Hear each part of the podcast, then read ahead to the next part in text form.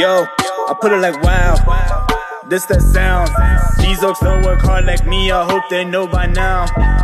Bayo Bab, stand my ground. Throw these money trees, go overseas like Percy Tau. I make sure you stay around. Quiet when I'm the loud. No negatives allowed. Me positivity took a vow. I always play to win. Don't anticipate loss. Mind always in the clown, my boy. Never think about the drop. Never ever ever think about the drop. Welcome to it, sports fans. It is the MKT show. Show, show, show. Um, I've, I've been off this week, or whatever that means. So I was supposed to do some travel, but unfortunately, due to weather conditions, I don't really want to bore you with my first world problems, but because it's not snowing, I didn't go to the snow destination I was supposed to go to. So instead, I stayed at home. I literally locked myself in my house and did nothing, which was incredibly different for me because I'm quite hyperactive. I didn't even run this week. Um, took a few few walks, you know, like a middle-aged man. Took a few walks out there. Um, I live in a new suburb, so it's been nice to kind of see the suburb I live in. Pretty cool. Um, yeah, very nice. Very nice to relax. I, I'm not a good relaxer. I've just I realized this week I'm not, I'm not very good at relaxing. You know, some some people are very good at relaxing. Like my sister is great at relaxing. She's high octane, you know, actual scientist, statistician. So she's hard at it, you know. But when it's time to relax, she's doing her thing. And I, I've thought about it. You know, I partied so hard in my twenties I don't know if subconsciously I feel bad about being sort of lazy in my 20s, you know? So now I'm just not good at taking time off. Like I just, I, have never taken time off work. Like I, I just, it's not my thing. It's not what I do. Um, and that, that makes me think of a, of a question somebody asked me this week. So if you're alive and you, you're in your 30s, people are always asking, oh, wh- why are you single? Why are you this? Uh, you know, number one, I have to be honest, I'm a very difficult person. I, I, I'm very difficult to be around because I'm quite a rigid, boring person. I don't really live like I used to live in my 20s, you know? Like I've lost my spirit of of adventure. Also, I was talking to someone is I've also done a lot of stuff, hey? So it's very difficult for people to get my attention. Like, I mean, it sounds how it sounds, whatever. Somebody was telling me a travel story, and I was like, in my mind, I'm like, oh, I've been there, done that, done that, done that. And I felt myself drifting out of their story, but that, that's not very good. You should listen to people, you know, like people's experiences are important to them. Anyway, so the other thing I thought was I really do love my work. Like I'm quite obsessive about work, and I love it because I get to work in sport largely, uh, talking largely. You know, this is just one part of what I do for a living um, in the broader sense. But I'm quite obsessive, you know. And I said to them, look, and because I've thought about it a lot, you know, is outside of my personality and how I look, of course, blah blah blah. But I would be a terrible boyfriend. And I'm not just saying that to be like, you know how people fish for compliments, but no, no, I've really thought about it. Is that whoever would come into my life would have to be mature enough to realize they would always, for the rest of my life, be second to my work, you know? And if I can find somebody like that, cool, can get it going. If not, probably going to die old and lonely, hopefully with a lot of money, you know? Um, so yeah, uh, it's the answer I gave to somebody recently, but it's genuinely what I feel. Like I'm obsessed with my work. So what that means is I'm terrible at relaxing. Terrible, terrible, terrible, terrible um, at just chilling out. So, but back back to action. You know, I think it's it's over. Um, and also, I, I had said on previous podcasts that I'm going to run the hundred mile at UTCT, but the more I think about it, the more I think work is going to be insane. So I might just do the 100k or, or maybe nothing and do something early next year. Uh, I've done Addo twice, so I might do something like I haven't done the Mac Mac, so I might do that. Um, because I, I, I want to start getting into like animal shape for these things. You know, I've run a lot of them where I've been in good shape, and the only race that's really come off for me was when I ran Cape Town Ultra Trail, the very first one. What was that? 2016, and I just hammered that. I mean, I was an animal that year. I ran a 242 marathon that year.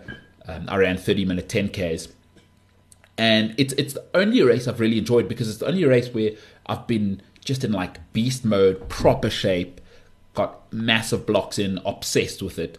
So I, I was thinking about the 100 mile at UC, UTCT, and I just think it's it's probably not a good idea because I really love running, and when I'm not in great shape, these things are difficult to enjoy if you're not in beast like shape. And, and, I'm a very competitive person, you know. I want to have time goals, so. Mm, I don't want to renege on that, but I, am thinking more and more about it because it, it also costs a fortune. Eh? Bloody hell. Um, so, so we'll see. We'll see whether that's going to happen. Just thought I'd uh, report that, but feeling good. Um, I- am not sure if I'm going to relax again on Monday. Uh, so I'm recording this on Sunday night. Not sure if I'm going to relax again one last day tomorrow or get back to it. Um, but I am going to start hammering the training, and we'll see how I feel closer towards UTCT and see how the next six to eight weeks go. If I can get in a solid block of like 90 k's a week proper gym, um, then maybe. But if I can't, then you know, there's a few things happening on the work side. So gonna have to take care of that this week. I think um, I'm expecting some feedback in the next two weeks about four things that I'm in conversations about, and depending how those go, will depend where I live in the world, which is uh, which is an exciting time to be alive. All right, what are we talking about today? Mason Mount, massive massive, massive news. Obviously, Man United, two bids turned down.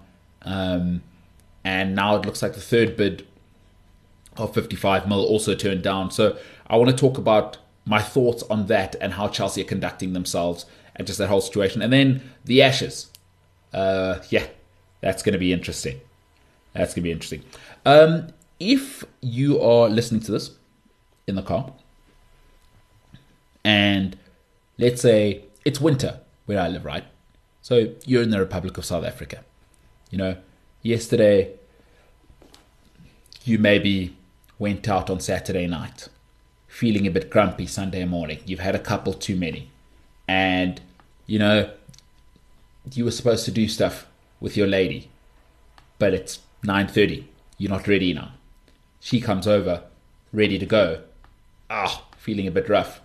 Now she's she's just upset now. Like, oh my goodness, supposed to be brunch.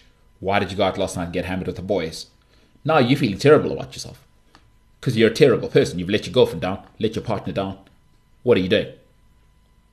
Tell you what will make you feel better.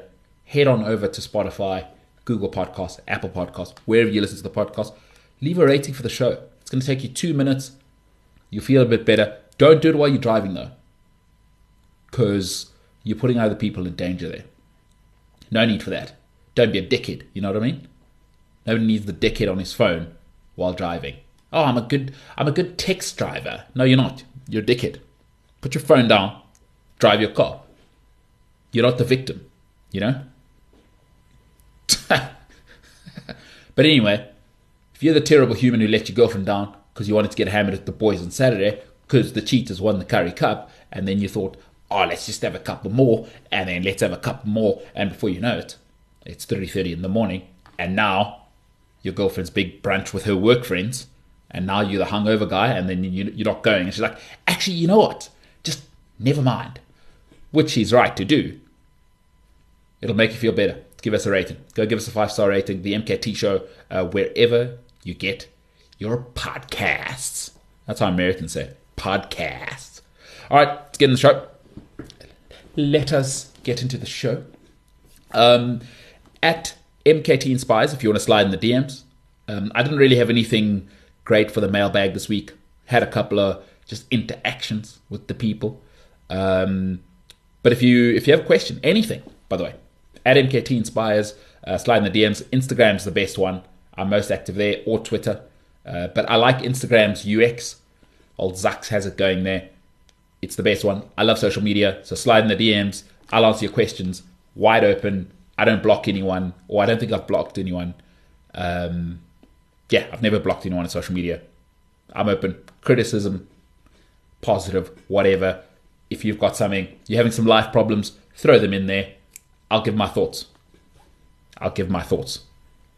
And um, I've got some feedback on the last mailbag. MKT at the MKTshow.com. That's the email. That's the show's email. So if you want to email me, uh, whatever it may be, blah, blah, blah. If you're interested in sponsoring the show, MKT at the MKTshow.com. Otherwise, at MKT Inspires. So my mother listened to my feedback to uh, the homeboy who had some issues with his with his heart, and I don't mean he was having a cardiac arrest, although some people might say matters of love are as as bad. It's as bad as a cardiac arrest, myocardial infarction. They say.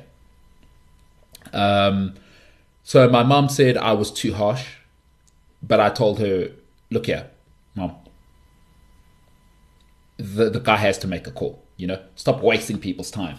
Is basically what I said. If you want to hear what I'm talking about, go back to the last episode um, of the MKT show. You'll hear there was an incredible mailbag.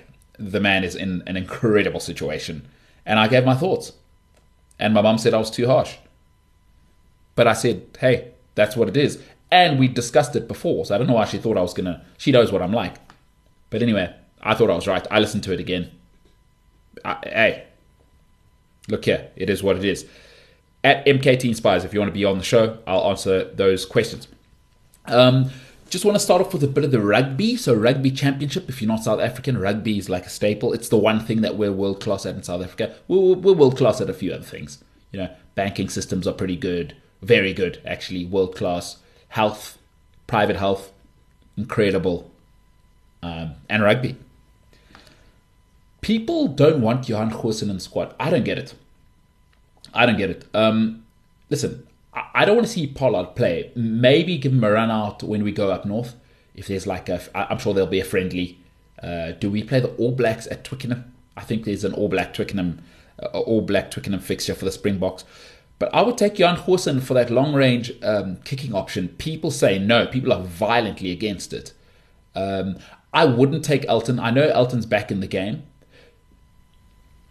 but but he has to be your backup fly half if they don't take Goosen because none of the other guys can kick.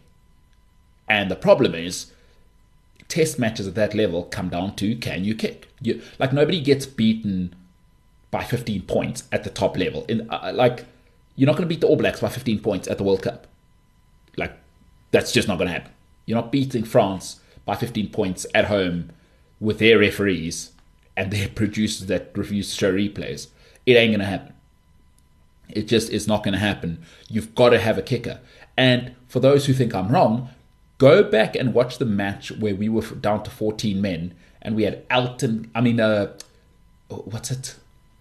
Kolbe kicking Cheslin and then we had Faf kicking, and we we we would have won the game, we being the Springboks, if we had a kicker with 14 men.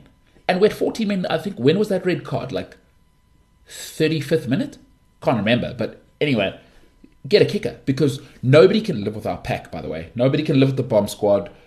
The Springboks are just too loaded in terms of the physicality. So our game is get penalties, kick them over. And if Goosen isn't there, then Elton Jantjies has to be there. Simple as that. But for the rugby championship, it's going to be Elton. I see they haven't picked Goosen, which is what it is. I'm not happy about Goosen not being there. People hate him, but I, I don't get it. He's young and he can kick. And also, you know why I like him is he's a long range kicking option. Now, go back 2007, Frans Steyn, long range penalties. That's how we win the World Cup. Like penalties are a big thing for the Springboks. Like we're not a try scoring machine. I can't remember the Springboks scoring 50 points under Rassie. I can't remember the last time the Springboks scored 50 because it's not our game. Like Springboks don't pick playmaking fly offs. since Henry Honeyball, the Springboks have not had a I play flat fly off, right? Like we haven't. I love Pollard, but he's not he's not Daniel Carter, he's not Stephen Larkham, you know? That playmaking guy on the game line, uh, Carlos Spencer type, although he's better than Carlos Spencer. Uh, I've never rated Carlos Spencer, but conversation for a different podcast. He's more for the streets, eh? I'm talking about test level creme de la creme. You know, Daniel Carter is he's playing flat. He's putting people through the gap. The great Stephen Larkham's putting you in the hole. By the way, he's playing flat, and if you if you're not there, that's your fault because he's going to deliver it flat and ensure you get through. That's not Pollard's game. It's it's not the Springbok way. It's the fly half is really a conduit. So I don't get this this obsession with not playing Goosen. Because Goosen's nice. You can play him 10, 12, 15, um, and he's not going to let you down. He's a tremendous athlete. He's a freak athlete. Okay, he had his stuff. Like whatever went on, went on. But do you want to win the World Cup or not? Like Bob Skinstad came back out of nowhere. You know, like we, it's fine. Don't, don't worry about it. Get get out of your feelings. Goosen should be in the team. He's our only long range kicking option. Damian Willemse cannot kick. I'd also bring, you know who I'd forgotten about? Gelant has to come back. Spoon course you forget it. Like, like there's just too much going on there. He hasn't played enough rugby. Gelant needs to be in that squad, by the way. He gives you 15 and wing cover, and he should be in the squad. I, I don't know why nobody's spoken about him. He, he should be in the team. He's an incredible rugby player, incredible under the high ball, an X factor, a great finisher. Look, I like these young guys, but Gelant has to be in the squad. Otherwise, it, it's silly. Those are my thoughts. Like to know what you think. At MKT Inspires, do you watch the Ruggers? Tell you what, eh? I don't watch rugby anymore. Like, it was the Currie Cup final this weekend. Did not care. And, like, whatever, th- things move on.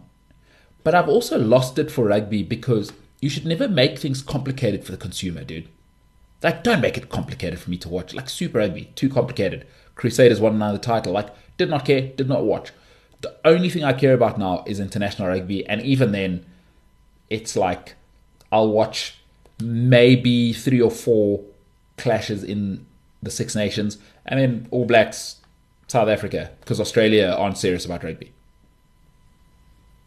Which is sad. It's sad because I think rugby is going the wrong way. I hope uh, Major League Rugby saves it, but I, I think there was a time when Super Rugby was humming, where we were headed in the right direction, where the Americans were interested. Um, and now it's just too much rugby, too. It doesn't mean anything. It's become like T20 cricket. They just play so much rugby.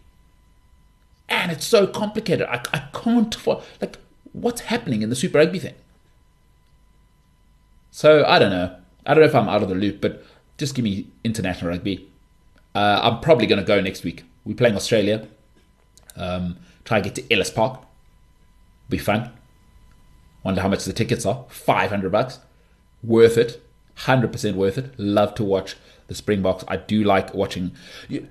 Having said that, it's much better to watch at home, right? Especially with my job. I've been so many events. it, it is better to watch at home. And I very rarely now, especially in South Africa, I mean, if I'm overseas, obviously I'll take tickets for, for anything for the football. But I very rarely watch unless I can sit in a box, not because I think I'm the King of Scotland. Um, not a great movie, by the way. Very uh, overrated. Forest Whitaker, great actor, but that movie wasn't great. Also, lots of historical inaccuracies. Uh, but because I need to do my job, like I like to watch and analyze. So I actually like to watch sport by myself. But Springboks, Australia, might pop in there. Ellis Park, five, pay my 500 bucks, probably a little bit more, probably a thousand bucks. Eh? Might be a Springbok ticket's not cheap, but worth it. Worth it. World class entertainment. It's a, vibe. It is a vibe. So I'd like to know what you think. Do you still watch rugby? Do people still watch rugby? It, schoolboy rugby, I watch. Like I love schoolboy rugby. Didn't go this weekend. Hilton lost to Michaelhouse last weekend. Disaster class. And I was getting cocky there. I was getting cocky there. Finish off on this before we get into the football. Um, so the show is going to go to two times a week, right? So the votes are in. I'm going to do it twice a week, Monday, Thursday. So I'll release on Mondays and Thursdays. So I will, yeah. So I generally record the night before. So I'll probably record Wednesday and Sundays, and then release Mondays and Thursdays. That's what's going to happen. 6:30, 6:30 a.m. Central African time. That's what's going to happen. Twice a week for now. Um, and also TBD because, as I said earlier, there's a few conversations happening. If stuff happens, that has to move. It may be more often. It may be less. It may be just once. It will not stop though. At the very least once, but this week you will get two episodes and we'll keep it rolling. All right. All right. Let's get into the football. Mason Mount. What a situation. What a situation that is. What a situation that's turned into. My word. Fabrizio Aita the Pasta Romano. Man, that guy's on fire. He's so cool. I love those guys. I'm not really into David Ornstein. Not really my vibe. I, I like more Fabrizio Romano, but Ornstein does a great job. All these guys do a great job. I love it. I love social media. I love following it. I love football. Uh, if you're new to the podcast, football, football, football, football. Uh, football and the NFL, dude. They're the best products in the world. I just love it. I absolutely love those two products. NFL's rolling again. Just loving that. Absolutely loving the NFL rolling. But the football's back. Fabrizio's gone nuts. And Mason Mount. What, what a hell of a situation. What a hell of a situation. Before I get into that, it made me think of something which I've realized makes people uncomfortable about me. And I'm very comfortable with this, by the way. Like, I'm not saying it to be cool, but this is actually how I conduct myself, you know? And so I, I try and hold true to these two policies. Number one, people will always show you who they are. You have to believe them the first time. Now, that's not my wisdom. My father always ta- taught me that, right? I always say to people, my father is the most disciplined person I've ever met, honestly. Like, what he says is what he's going to do, but he's also like a super, like, he's not interested in what you've got to say. What are you doing?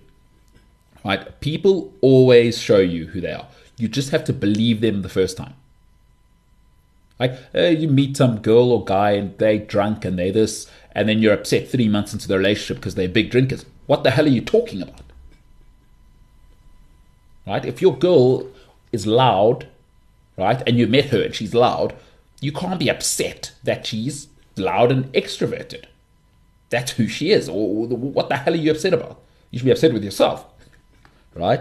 But number two, right, and I genuinely, and I, I've been talking to a lot of people about this. I can see why I'm difficult for people to deal with in person because I don't have lots of friends for for this very reason, right? Or or people I consider my friends is that people are only gonna treat you the way you let them treat you.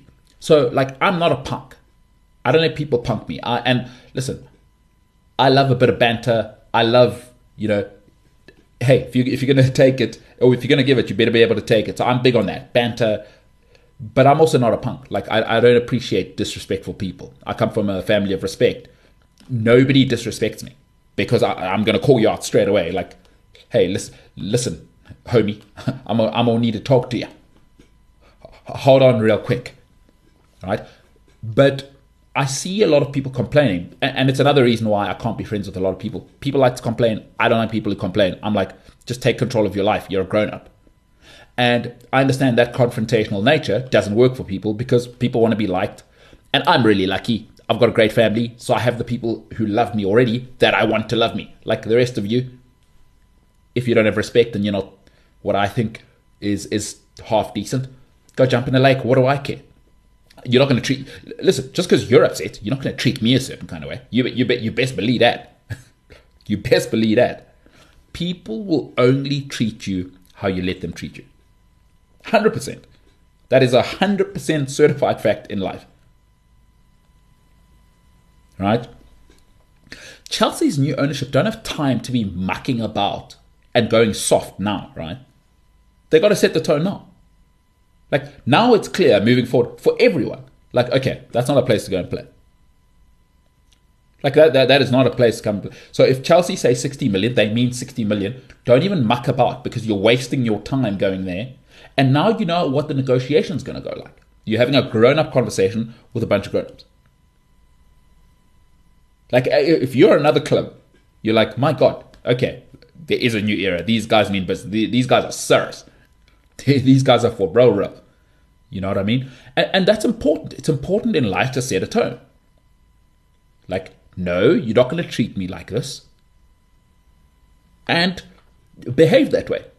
And Chelsea are being very, very clear. Because what I see is everybody making it about the money. It's not about the money. It's not about the money. It's about controlling the behavior of other clubs. Man United are not the issue. This is Chelsea saying, no, no, no. When we come here, this nonsense of that's gone on in the past, and even really, it's a continuation of Rome right? And and Marina is when you come here, you guys thought we were mucking about in January. We're gonna just spend six hundred million. Listen, Todd Boehly is one of the most successful investors in the in the history of mankind. What do you think? This guy's an idiot. Uh, people think this guy's an idiot. He's got over seventy billion pounds of assets that he's looking after with Clearlake Capital. Like you're, you're not dealing with a moron, and he's employed high level people. The 600 million, although it didn't look planned, there is a plan there. If you look at the profile of player, I will cover this in another podcast. Uh, but you're dealing with ruthless people here, by the way. And they are setting a tone. This is how you will treat us. If you come to Chelsea, you will pay market value. You're not going to bully us. We're not Arsenal.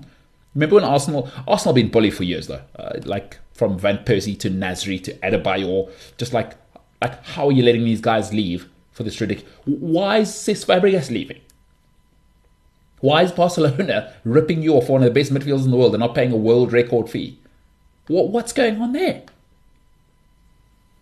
You know, so I, I, thought that was a great tone setter by Chelsea. Like these guys mean business and they are not here to muck about. But here's the other most important thing. You know, I was reading something about the Roman Empire and why the, the Roman Empire or at least the Roman Republic um, collapsed.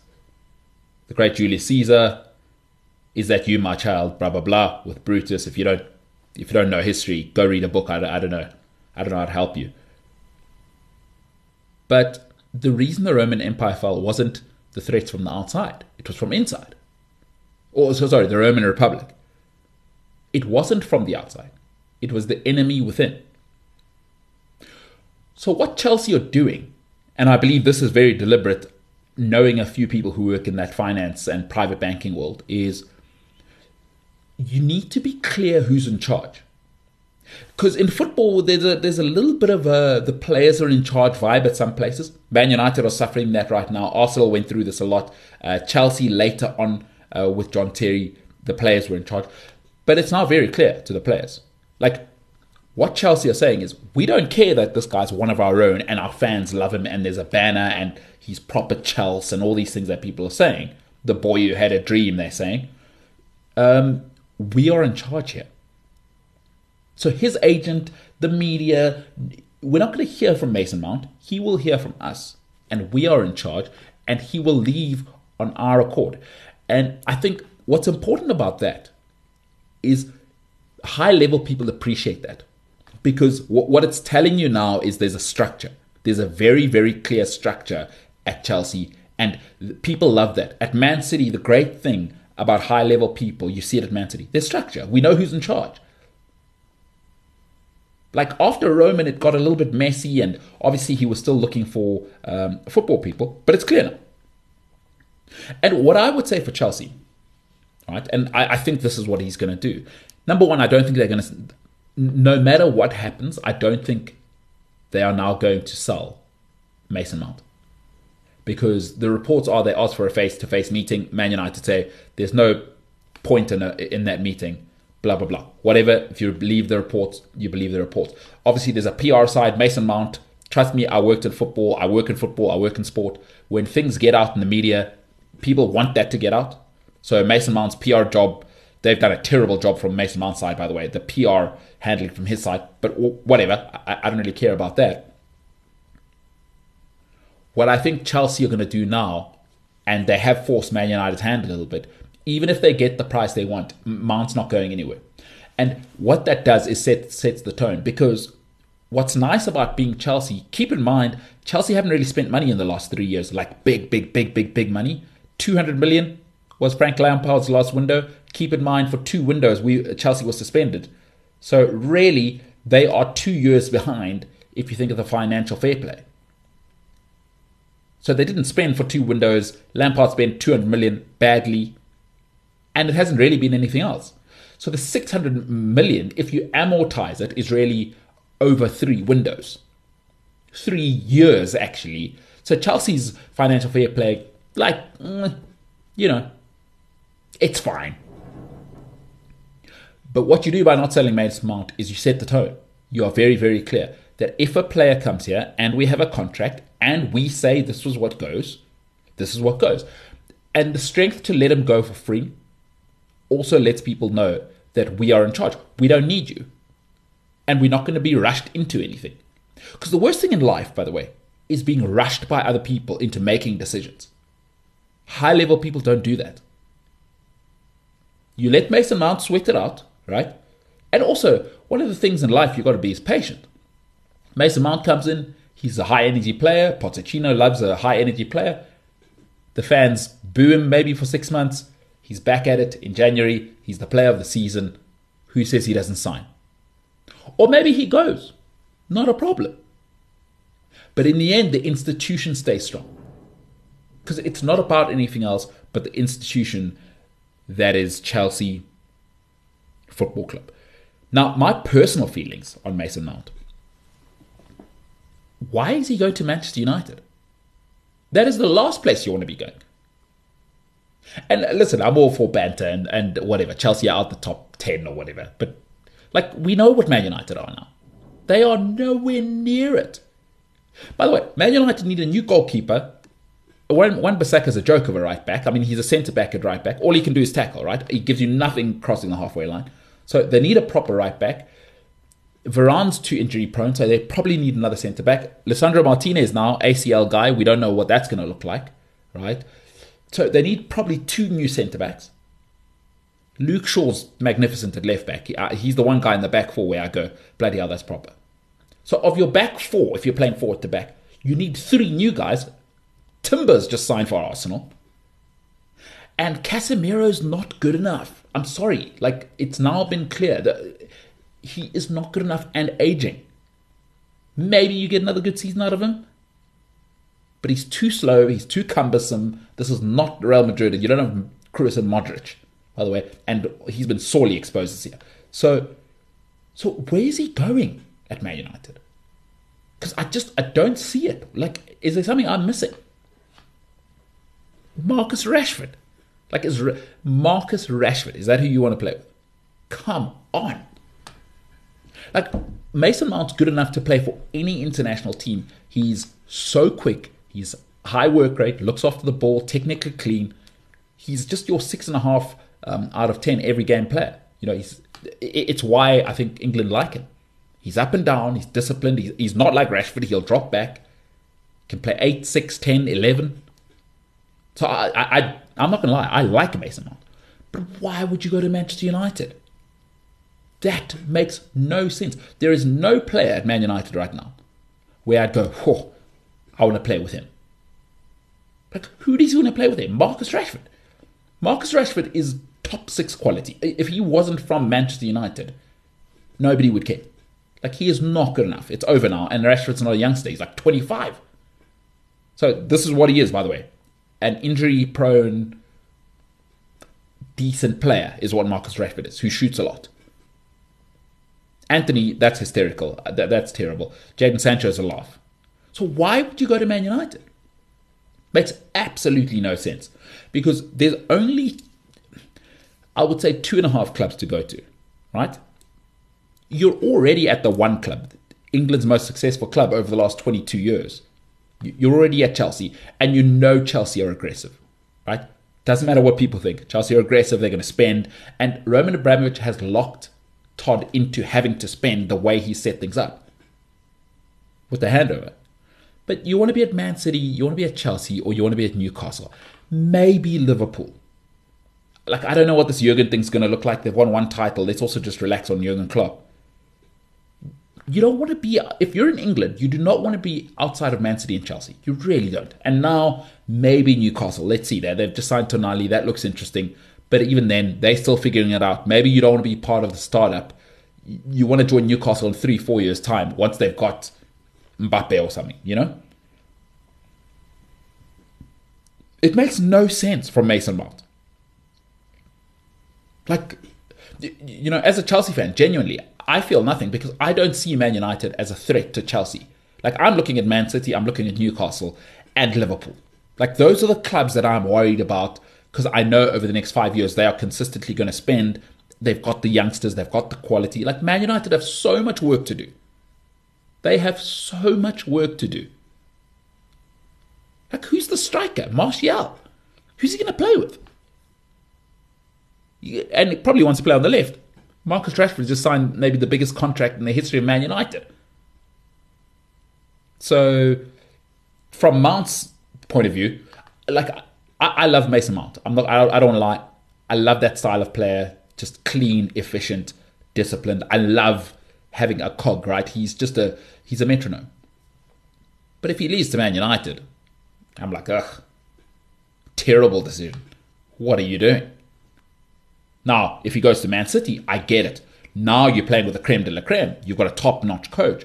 You know you're going to win there. You're going to go there and you're in the Premier League, Champions League conversation, not nonsense cups. We're talking FA Cup, Premier League, Champions League every year for the next decade at Man City for sure. 100% guaranteed. You are in the mix. At Chelsea, you are going to be in the mix. Chelsea for the last 20 years, in the mix for the big trophies. Don't let one season fool you. Like, I'm loving these Arsenal and Man United fans pretending like they're back. Arsenal are back in the Champions League for the first time in six years. Six years. That's embarrassing. That is embarrassing. So that, that's hysterical stuff. Since Arsenal last won the league, Chelsea have won five. Five. Since Man United last won the league, Chelsea won two. Man City have won what? Five. That's where you want to be. Those are the two clubs that have shown you we're aggressive. And Chelsea now have the best talent in Europe in house. Man City, best talent in house. The young, best raw talent in house. Like, we don't know how Arsenal's going to go. But he, okay, Arsenal's not his problem. Makes absolutely no sense to me. Man City, Newcastle, Liverpool, I could get that. You want to work with the best coaches in the world, and they they they they're winning. You're in your prime now. You, the next four or five years, you know Liverpool. If they keep Jurgen Klopp, they're going to play cut and thrust football, and they're going to be in the mix. They're going to they're going to be a problem for Man City, for Chelsea. Man, Man United are not winning the league. Man United are not winning anything of value in the next five six years. Not because I'm biased, because they don't have the players. So, so what are you going to do? Uh, he's not Diego Maradona, by the way. Like Leo Messi, Diego Maradona, you change the face of a franchise. He's going there to compete for fourth, fifth place because that is the team they've got, and it doesn't matter what they take over. It's too late now. There's only so much talent in the world. Chelsea has hoarded all of it. Man City have all of it. Bayern Munich are not letting go of Kimmich and Goretzka and Musiala and all these guys. I mean, listen, slide in the DMs. Name one world class player at Manchester United. And by world class, I mean you've been the best in the world for three years in a row at your position. So that's what I always look at. For the last three years in a, row, can I say you are the best in your position or at least in that conversation? You know? And by the way, if I have to go, mm, you're not world class, right? Because when I say to you, Jack Grealish, you're like, yeah, yeah. When I say to you, Vinicius, you don't have to think about it. Kevin De Bruyne. Oh, we're very clear. Right? Thiago Silva. If I say to you, Thiago Silva, we're not having a conversation. Vincent Kompany. You know? Andrew Robertson. You like, this is clear. It's clear. Kyle Walker. You, you don't have to think about it. Ederson. Yes. It's well, like it's world class. If uh, certified, bona fide. There is not a single player Manchester United have that would make the top three world teams right now. Not a single player. And, and if you can find it, at MKT Inspires. So where is Mason Mount going? What is at Manchester United that he thinks is going to help his career? I do not understand this. He goes to Newcastle, he plays. Bruno Guimaraes and Tonali start at Manchester United now. That's who you'd be playing with there. And you got Saint-Maximin. And you got Isak, who all started Manchester United easily as well. Shaw, I, I, you know, I've never liked Rafael Varane, so people like him. I, I don't understand it. Like, it is what it is. Somebody told me I don't watch enough Man United. Trust me, I watch Man United every weekend. I don't get it. He's always injured as well. There's a reason Real Madrid, Real Madrid don't sell players. Real Madrid only let you go when you're done. And what happened this year again? Injured again. So I don't get it. But that's my thought. Mason Mount. Love to know what people think. At MKT Inspires. Please take a second to go and rate the show. Wherever you listen to your podcast, give us five stars, leave a review. Cool show. Ah, oh, bro, you don't want you don't know anything about football. How can you say Varane's not better than Dias or whatever? I don't know what people think. Like Man United fans are they deluded at this point. It's hysterical to me. Man United fans, you know what I think it is? I'm 37 now, so a lot of the people that I'm friends with grew up with Man United being successful. So it's actually very difficult for them to realize that they're like the fifth or the sixth best club in England because that's what the results say. It's like Arsenal fans, you know? Like, listen, if you're young, let me tell you something about Arsenal Football Club quickly before I move on. They were the first people to play sexy football in England. While Man United were dominating, there, were th- there was three years when they did the invincible thing. Everyone supported Arsenal. There was a time when Pires, Thierry Henry, and Freddie Ljungberg, right, were doing things that English football has had never seen. They had never seen it. They had Ashley Cole on the left, Lauren on the right. It was, it as they say in North London, it was a Mazzoline It was that invincible side was scary. But I also want to make it clear that's 20 years ago. So you you know you can't live in that time and say you're a big club because it sounds cool to talk about history. What are we talking about? Man City and Chelsea are the gold standard now. That, like that's just what it is. You don't have to like what I'm saying. Chelsea have had a down three years. They won the Champions League two years ago. And nobody and no one at Chelsea's happy about that, by the way. We're like, uh, you know, it's been a little long since we won the league. And we're going into what, year six now? Without the league? Man United are going into year it'll it'll be ten years. So it'll be it's already ten years. It'll be eleven years without the title. Arsenal will be it'll be the twentieth anniversary. but twenty years without winning the league. That's what we were talking about. And Mason Mount thinks he's going to go change Man United. Unbelievable. Unbelievable. MKT at the MKTshow.com. Let me know your thoughts. All right, let's finish off with this the Ashes. Um, you know what I like about sport, Tim? Like, genuinely. And listen, I'm a pretty bottom line guy. I think the reality of life is the cream tends to rise to the top. But but sport, I believe, is the last bastion that's purely based on ability, especially the top end, because we can see if you're not good enough. Even if your dad hooks you up, but if you get picked for the team, we can see eventually you just get exposed. Things are too professional now. People watch too much tape. It's too hyper analyzed. There's too many smart people. There's too much money involved. If you are a weak point, you will be exposed. And if you're not good enough. So, sport for me is the last bastion of meritocracy. So it's an ability business. Like, cut the nonsense. It's an ability business. That's all it's about. It's not about anything else. Are you good enough? Yes, you're in. And and good enough means a lot of things, right? Like people leave out the mental side of being uniquely mature. That's what I love about these young men and women that play these great sports. But talking about the Ashes, it's an ability business, right? England are going to lose the series so badly.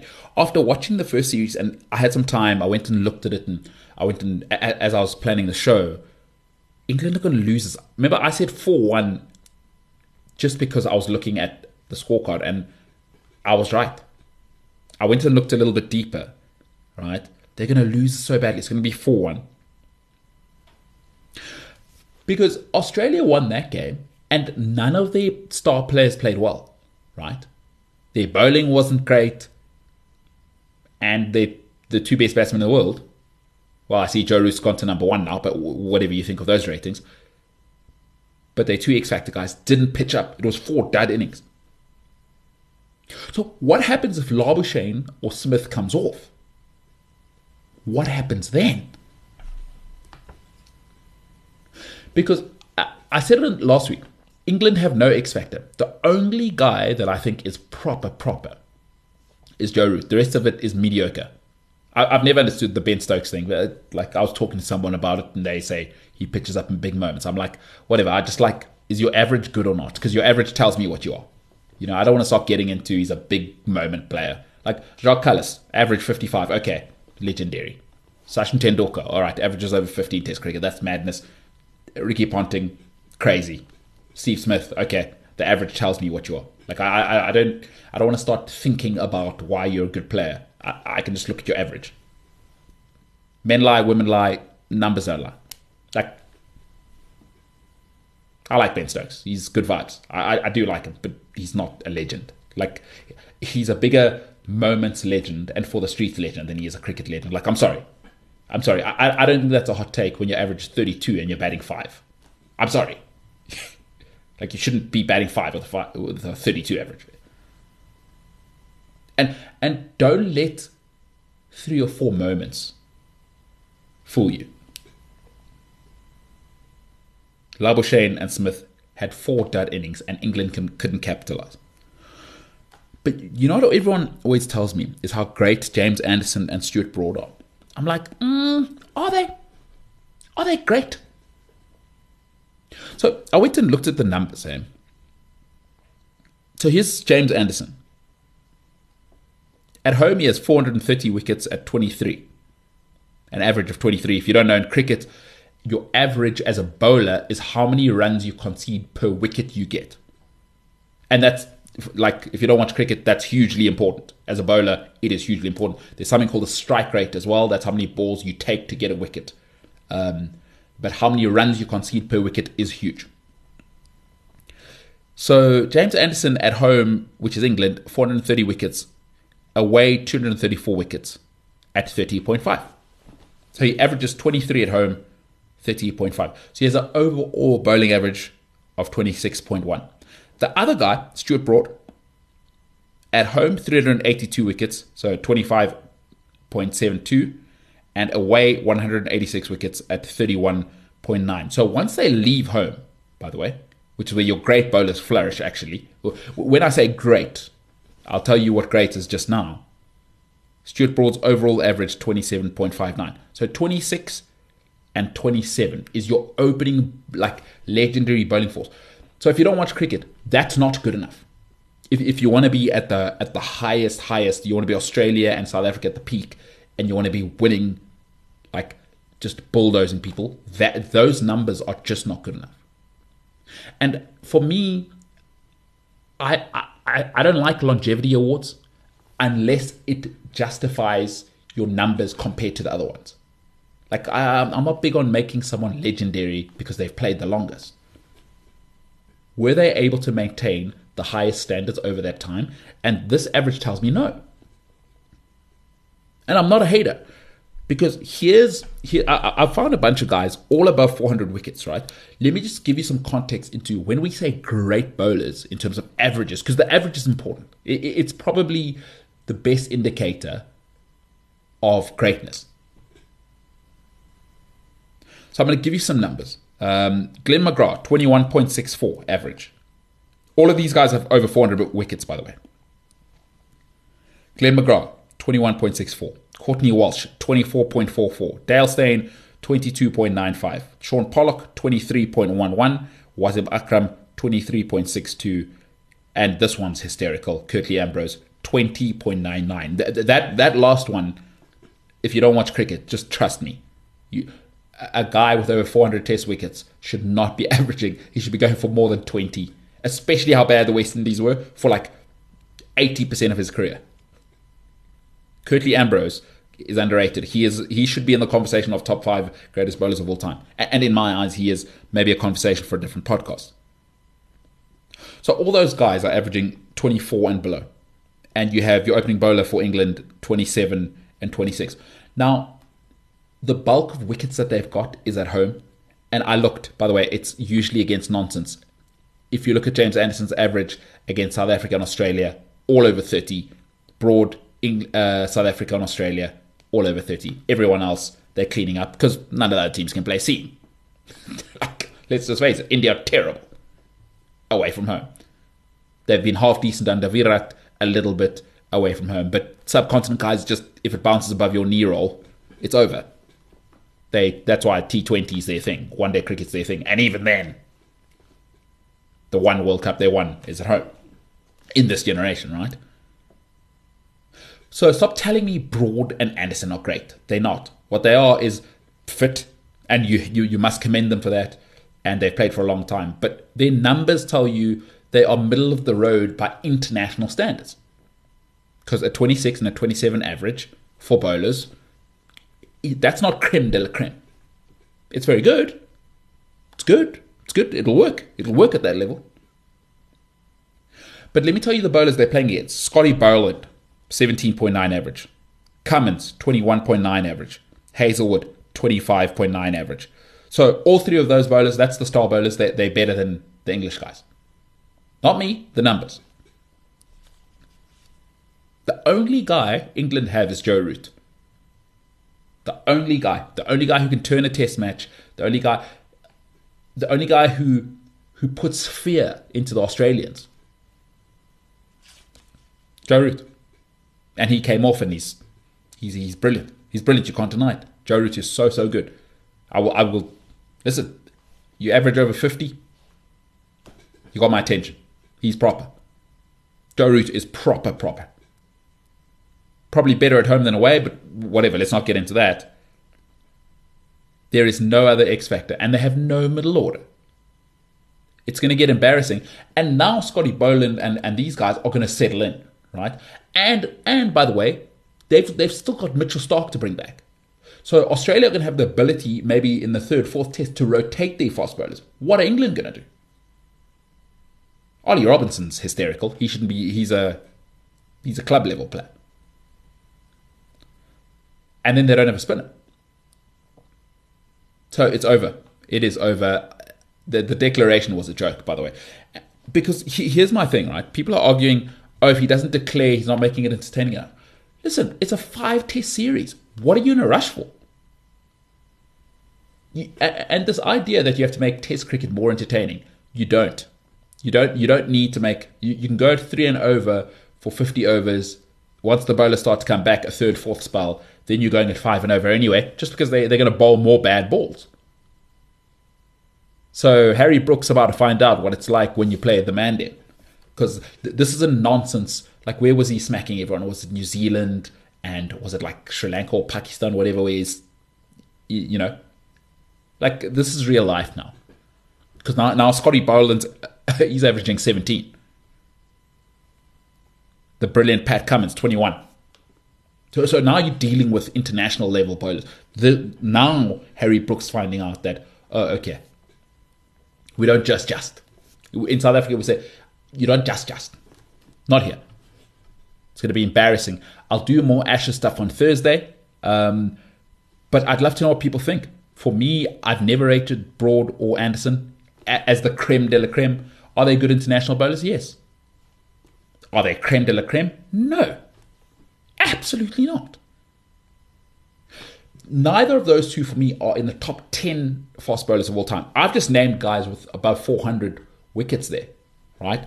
And that's McGrath one, two, three, four, five, six. I've named six guys that are better than those guys just with over 400 wickets. I haven't gotten into Joel Garner, Allan Donald. I haven't gotten into those guys. So for me, once your average is 25 and above as a bowler, you're not creme de la creme. You're good, but you're not creme de la creme. And there's a reason why Australia have won the last three Ashes series. And I think they can. They, they, they actually they're going to win this one easily. So like this is not even going to be close. Because now Usman Khawaja is confident. What happens if Steve Smith plays two innings? Because all you need now from Steve Smith is two innings, and one from Labuschagne in another in another test where he goes haywire, makes his 180. Then you're in big problems because they can defend a low total. Those three quicks are sensational. Nathan Lyon's brilliant keeping an end sort of plugged up. 4 1 Australia win. That first test match was hysterical. I don't know what Ben Stokes is doing. Please stop saying he's making it more entertaining by declaring. Your job is to win test matches, it's not to be entertaining. That's not your job. This is not T20 cricket. Like, I don't want to accuse Bazball or, or whatever. It's like, why why are people so obsessed with making something more entertaining than it already is? The whole thing about Test cricket is attrition. It's it's entertaining by its very nature of can you wear the other people down? That's what Test cricket is. So I didn't get that. I didn't get that statement when you were saying it. It sounded cooler than I think he's. Ben Stokes so likable. I just think it sounded cool, and people I, I guess in a new age, people are just going, you have to be entertaining. No, you don't. Not for Test cricket. You, you do not. It's it's already built into Test cricket that it's entertaining. It's built into the model. It's not like the other things where you've got to wear funny kits and you know explosions for a boundary. No need. No need for Test cricket. People that are watching it, we already understand that this is an extension of war. The, uh, Test cricket is a war of attrition, right? Five small battles, and if you win three, you win the war. Proverbially speaking. So I, I really don't get the obsession with that first day declaration. It was a calamitous thing. All right. That is the show. There will be another one on Thursday. Slide in the DMs at MKT Inspires, MKT at the MKT Show, if you have thoughts on things you'd like to hear.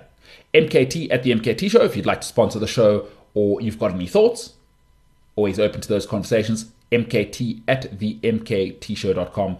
Have the greatest week you have ever had. I'm going to get back to training probably Tuesday. I think I might take Monday off again. You know, it's just, I need to get better at relaxing.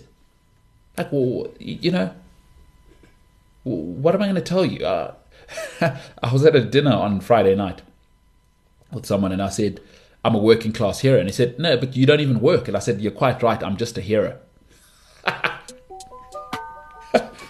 quite right. Know, even heroes need to relax. Ladies and gentlemen, my name is MKT. This has been the MKT Show. And for now, I am the hell out.